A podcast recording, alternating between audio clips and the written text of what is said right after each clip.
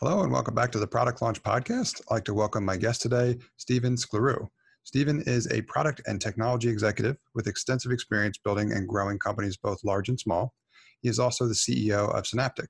Synaptiq provides strategic AI and data science services to information technology and product officers. Hello, Stephen. How are you? And thanks for being here. Hi, Sean. Thanks for having me. Absolutely. I like uh, for our listeners that can see the video. I like your background. You've got the uh, the guitars hanging up on the wall there. Are you? Uh, do you collect? Uh, you know, I haven't played guitar uh, for about 20 years, and then COVID hit, and I figured that's kind of the best hobby that I can uh, get back into without having to worry about being around a lot of other people. It's awesome. I love it. I've done actually the same, so we'll have to geek out about that as well too. But uh, kind of before we go too much further, I'd love it if you could give our audience a little bit more information about your background so they can learn a little bit more about you. Sure, sure. So I've been in the you know technology space for about 25 years now. Started my career primarily at Ernst & Young. So I was working on very large consulting projects as a very young professional. Um, and, you know, I spent the three years at Ernst & Young just absorbing all the bright people's minds around me. Uh, I like to say I was kind of the dumbest person there, and I happened to be working with really sharp people that were way beyond my skills. And uh, I worked really hard, learned as much as I could from them, and then you know took off from there. But uh, you know, my background is basically you know three big companies and going on 11 startups now.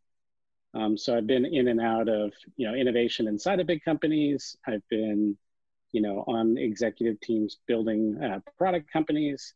And, you know, about a third of my career is services and the other two thirds of products. So I've seen a lot, I've worked with a lot of great people. And I'm just excited about where technology is going and how it can help people around the world, really. Same. I will add to that as well, too. And the quote that comes to mind based on what you've said is if you're the smartest person in the room, you're in the wrong room. Yeah, right, exactly. I love that as well, exactly. too always looking for new opportunities to learn. So spot on there. So thank you for providing the background. Uh, part of the topic that we wanted to talk about today, uh, with your extensive experience in building product companies and the startup experience that you have as well, also was not just building products, but in particular building data-driven products. So we're going to dive into that a little bit further, kind of. But before we get there, especially since our audience has tended to be uh, people that have a lot of experience in product or looking to learn more about product. Can you talk a little bit about how your background has been influenced by your product management experience and how that's led you to where you are today? Sure, sure. So really, um, you know, first 10 years of my career was, you know, an engineer. I kind of grew up through um, software development, starting off with Java in the 90s and kind of moved up through, you know, an architect and eventually a CTO. And um, particularly in the middle of my CTO, uh, you know, career, I realized that is really frustrating building software that no one used. You know, there's just nothing worse than you know having your team work really, really hard and get really pumped up about you know the software that they're delivering to find out that you know users really just don't engage in it. And so I had a number of experiences, and this is probably around 2008 to 2010, where I was leading a, a technology team in a startup and um, you know, we worked really hard. We were building applications across five mobile devices. You know, this is when iPhone just came out and Android came out. And I, you know, I was kind of the fallback BlackBerry developer because no one wanted to work on that. Um, but, but you know, after several rounds of launching products and seeing, you know, our user base really grow fast and then just completely plummet, you know, I realized that, um, you know, software is not just about the technology, it's about understanding your customers and your users. And that all those investments made in building things, you know, can all ultimately be for nothing uh, if you don't really understand what compels users to engage with your product. Uh, so that's really when I transitioned into product management. Um, so this was in a startup company. I was a CTO, but I just took it upon myself to learn everything I could about product management I had a number of people in my network that you know had focused in that area. So I went from you know kind of driving the technology of the company and making sure that you know we were developing things on time to you know doing customer research interviews and um, designing concepts and testing concepts. And it was a big shift in my career. But what I realized, but there was there was so much more to learn around building the technology to make a company successful. And a lot of that had to do with understanding, you know, your customers and the market, and, and even the finances. So what really compelled me in product management to continue down that path was to learn all these other aspects about business because product tends to interact with every one of those pieces. And and it's an interesting role in that it's more of an influencing role than it is you know direct management. Um, so going back to my services days it kind of gave me new opportunities to learn. Yeah i would certainly say that that's a huge part of the role right transitioning yourself out of that focusing almost exclusively on the technology and now focusing as much as you can on the customer and in particular the opportunity to learn which is something you've said already as well too. So agreed. Uh, or really i should Absolutely. say couldn't agree more. Um, so I, what i'd love to kind of hear a little bit more about from you as well too because i know we've talked about this before is a little bit more about you building Synaptiq and what that's enabled you to be able to do when it comes to you know this stage where you are in your career and building additional products uh, i think there's a really interesting angle to that and I think it's an absolute win-win scenario. But I'd love to hear you kind of lay out how that process has developed for you, so that we can explain it for others as well. Sure. Um, so I've I've always been an entrepreneur, um, but I've been a kind of conservative entrepreneur as it relates to financial risk, and I think a lot of that has to do with just you know being a good uh, father, husband, etc., and making sure there's kind of some stability you know in our in our lives. Um, so that the path for me was one of um, you know, uh, quite a few uh, uh, companies, different experiences, and um, you know, trying to learn as much as I could from, you know, both um, proactive, uh, you know, reading and learning, but also, you know, from mistakes.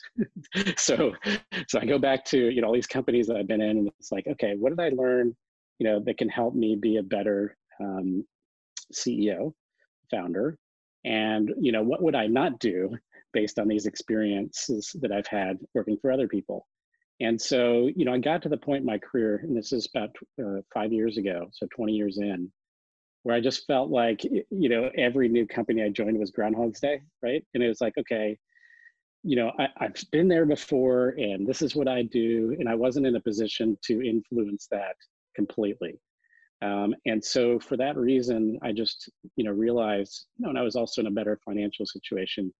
I had to finally move away from kind of working for other people and and start a company. And so, uh, you know, I have to admit, there's a lot of things I still had left to learn, right? So I'd never been a full-time salesperson, right? And and you know, I'd worked in companies where we built sales software and I managed sales systems but actually learning um, what it takes to sell and going through the you know the emotional roller coaster of sales was very new to me so you know ultimately i realized that a lot of the stress in my life came from bureaucracy politics and other things and and and when i remove that part of my day to day all of a sudden i have a lot more positive energy and time uh, to learn and to grow and to serve customers.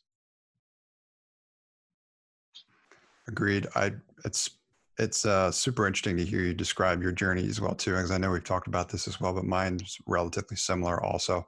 And like you said, you know, you have the Groundhog Day effect, but then when you do take the leap, there's so much more to learn, and how you react to that, of course, can have a big impact on kind of where you go from there.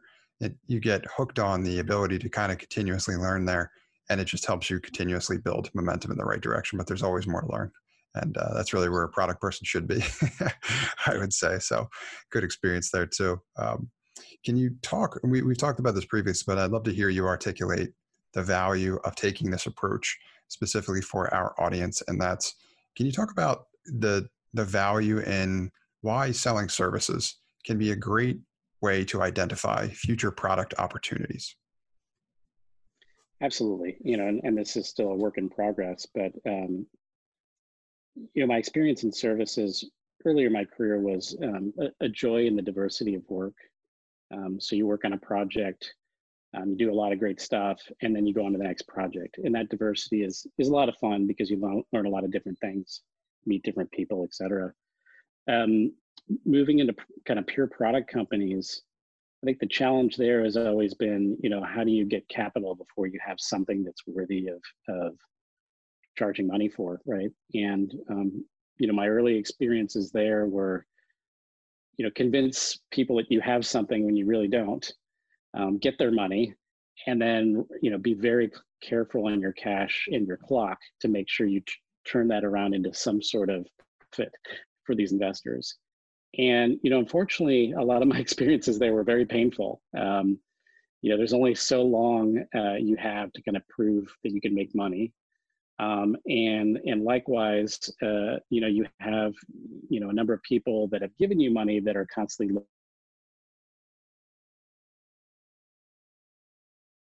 two different sides of, of the world, uh, you know, I realized that um, if you could um, kind of bootstrap your own company through services, and when I say my your own company, I mean your own products through services, uh, then you you know can kind of own your own destiny, right?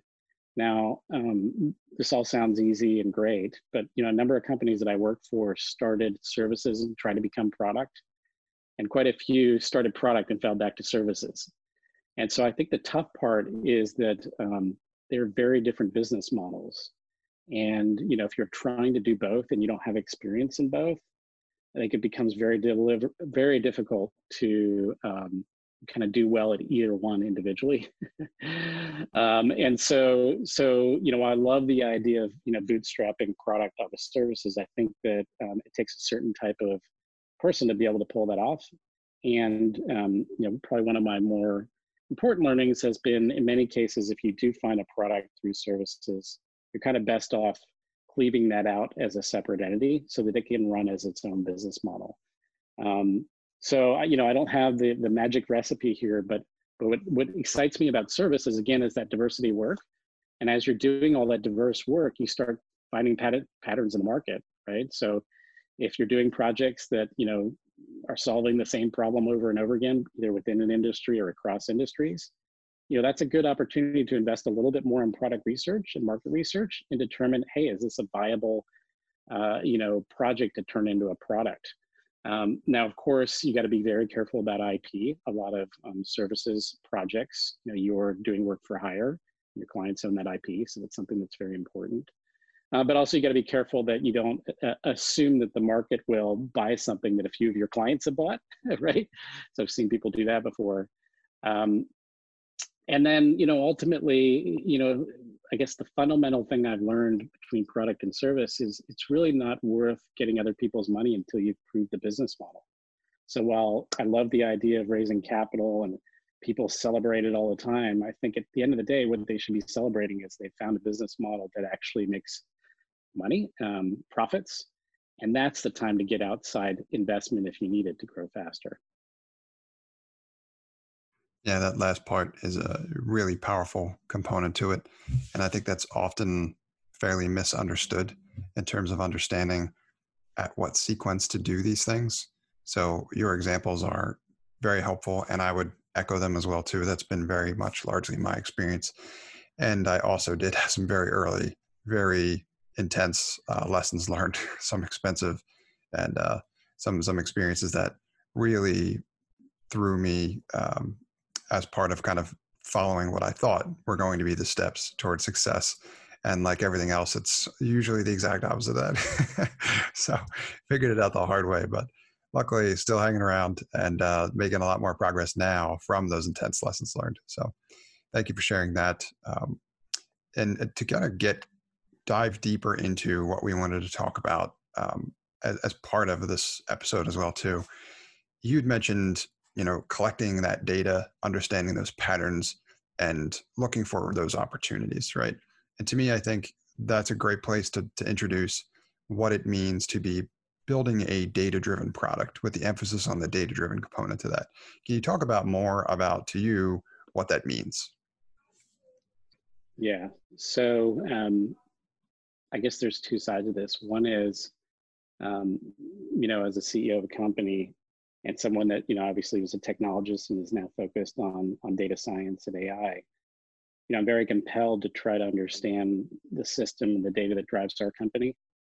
Um, and, you know, I think we can all uh, uh, empathize with this. It's, it's hard to eat your own dog food, right? You're running really fast and you know you want to be data driven but you also you know got a lot of things going on around you so i think from from one standpoint, as far as, as far as operating the company, I think it's important to get some systems in place early, and to you know have the cadence in place to go back and look at your data across your systems and see if you find patterns. And and this is just simple data analysis, but you know for many um, companies I've worked for, they didn't even do this, right? You know there was no kind of unifying formula behind the company that they were trying to prove is working or not, kind of going back to that business model that we talked about earlier.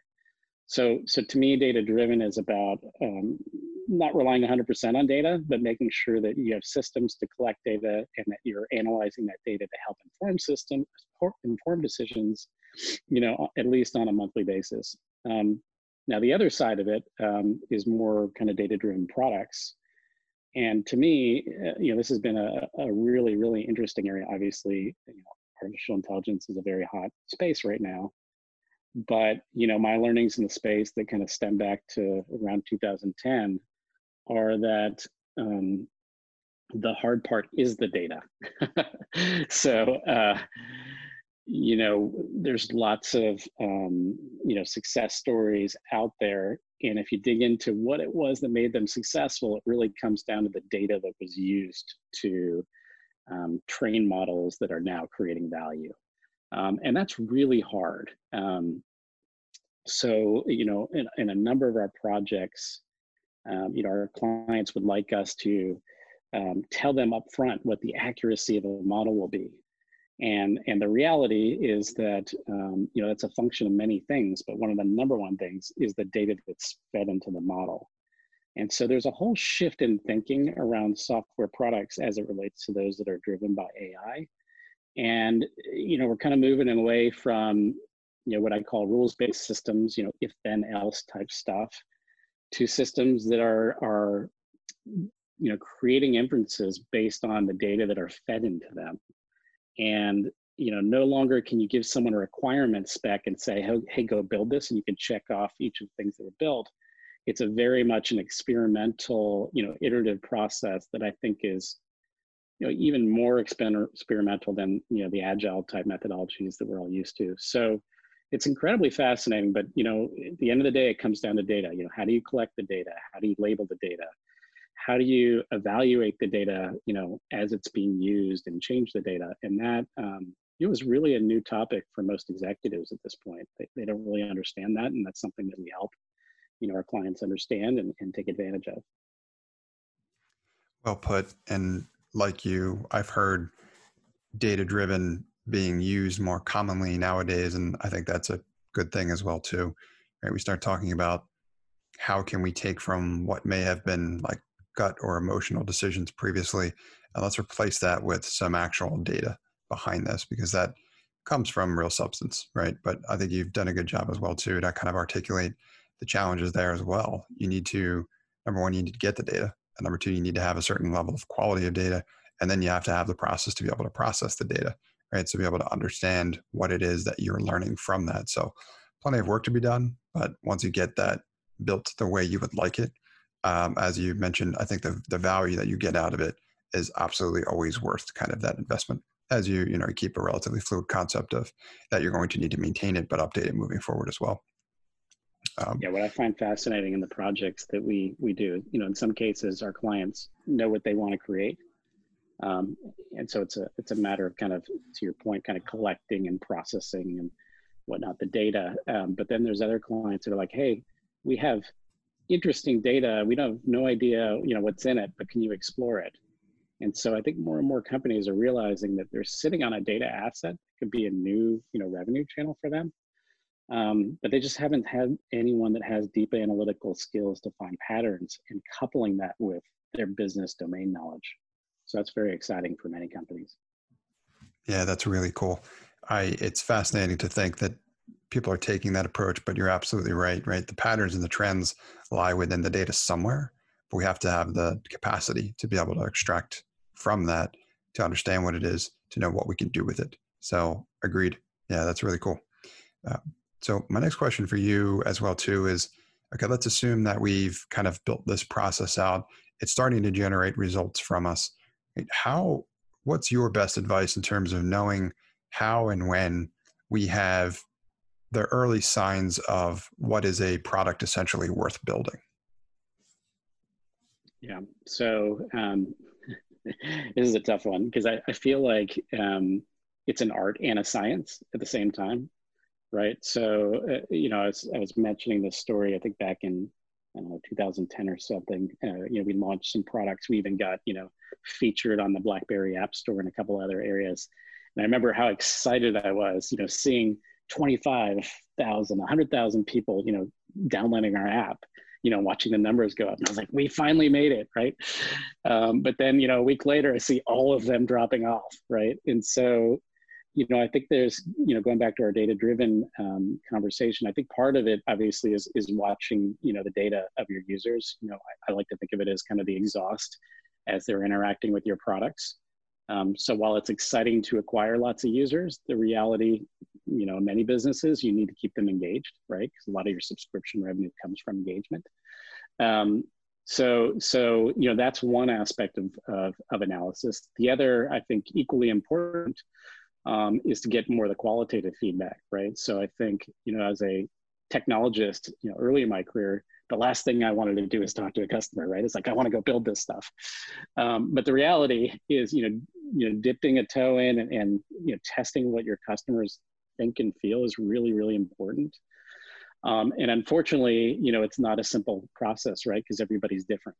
Um, and so one of the techniques that I picked up in my career was, you know, obviously interviewing, but but um, really looking for the emotion in the interviews uh, and really trying to ascertain, you know, what one of my mentors called is the wow factors, right? Um, what are the wows that people express either your product today or a concept that you're pitching to them? And you know, that's where kind of the art comes in because it's sometimes it's not clear. We all communicate differently, but you know, body language can mean a lot, expressions can mean a lot.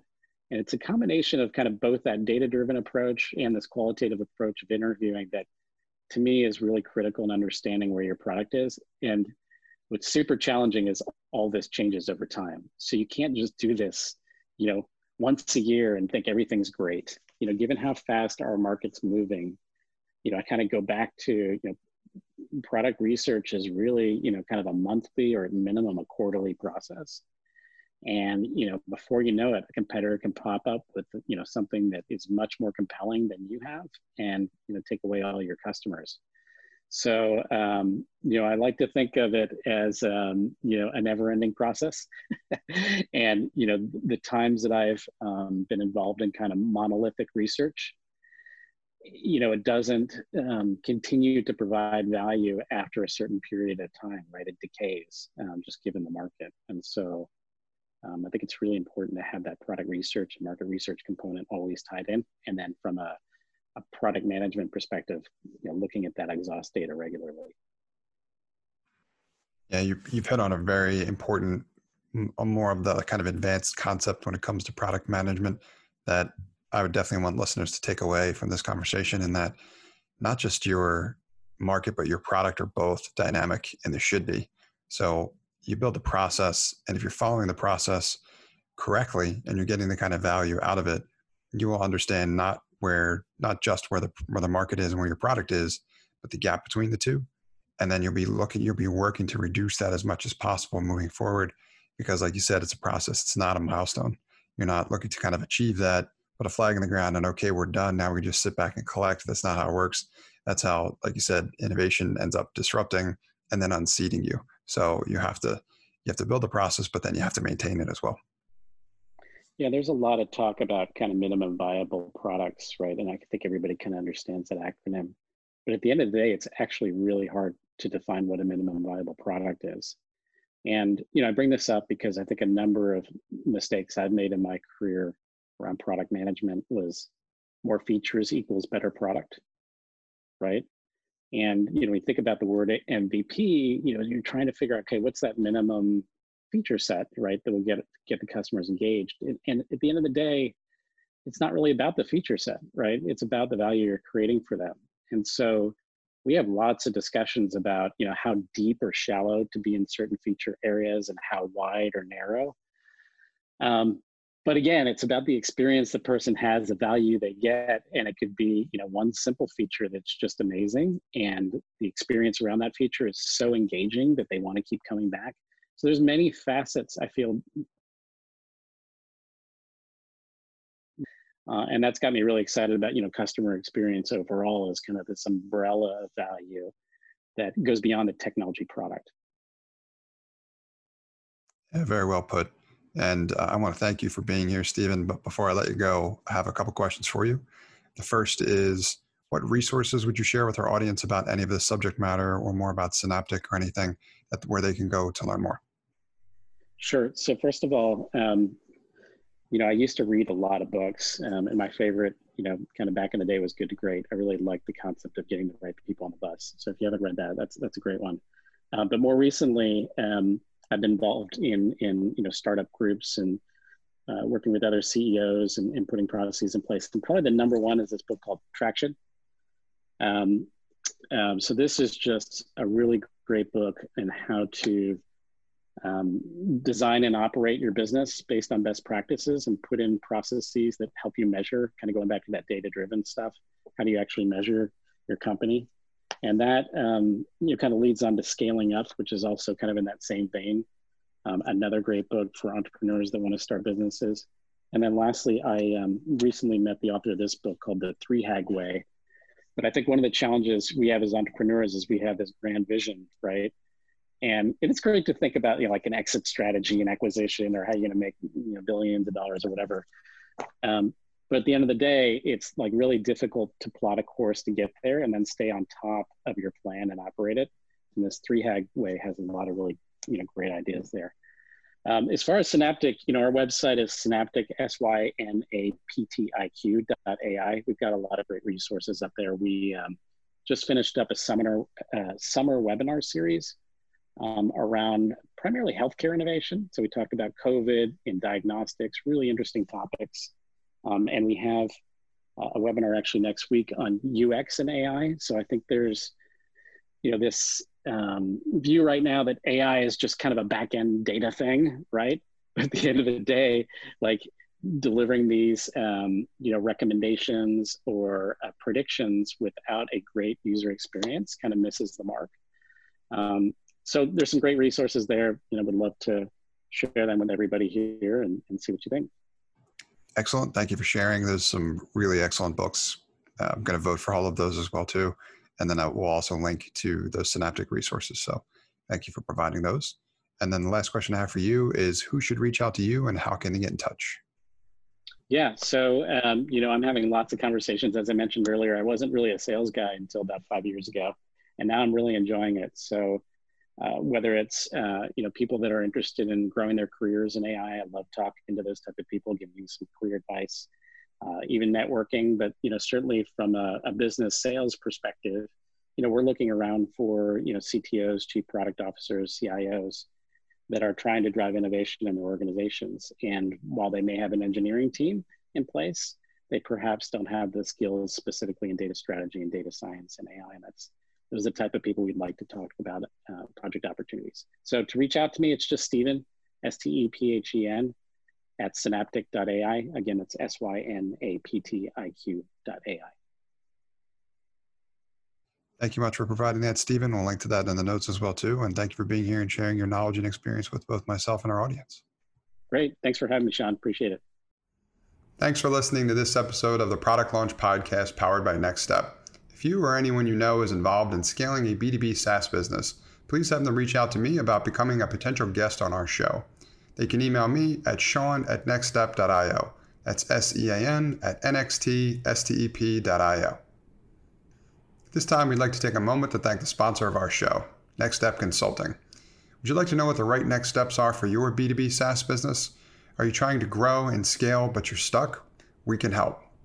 To find out how NextStep can help your B2B SaaS business achieve its goals, please email me, Sean at nextstep.io.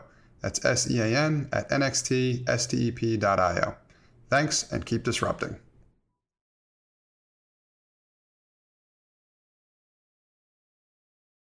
Hey folks, Sean here, and thanks for listening to this episode. I hope you got a ton of value out of it. If you did, I'd encourage you to also sign up for my free five day email course about launching a profitable B2B SaaS application for less than $750.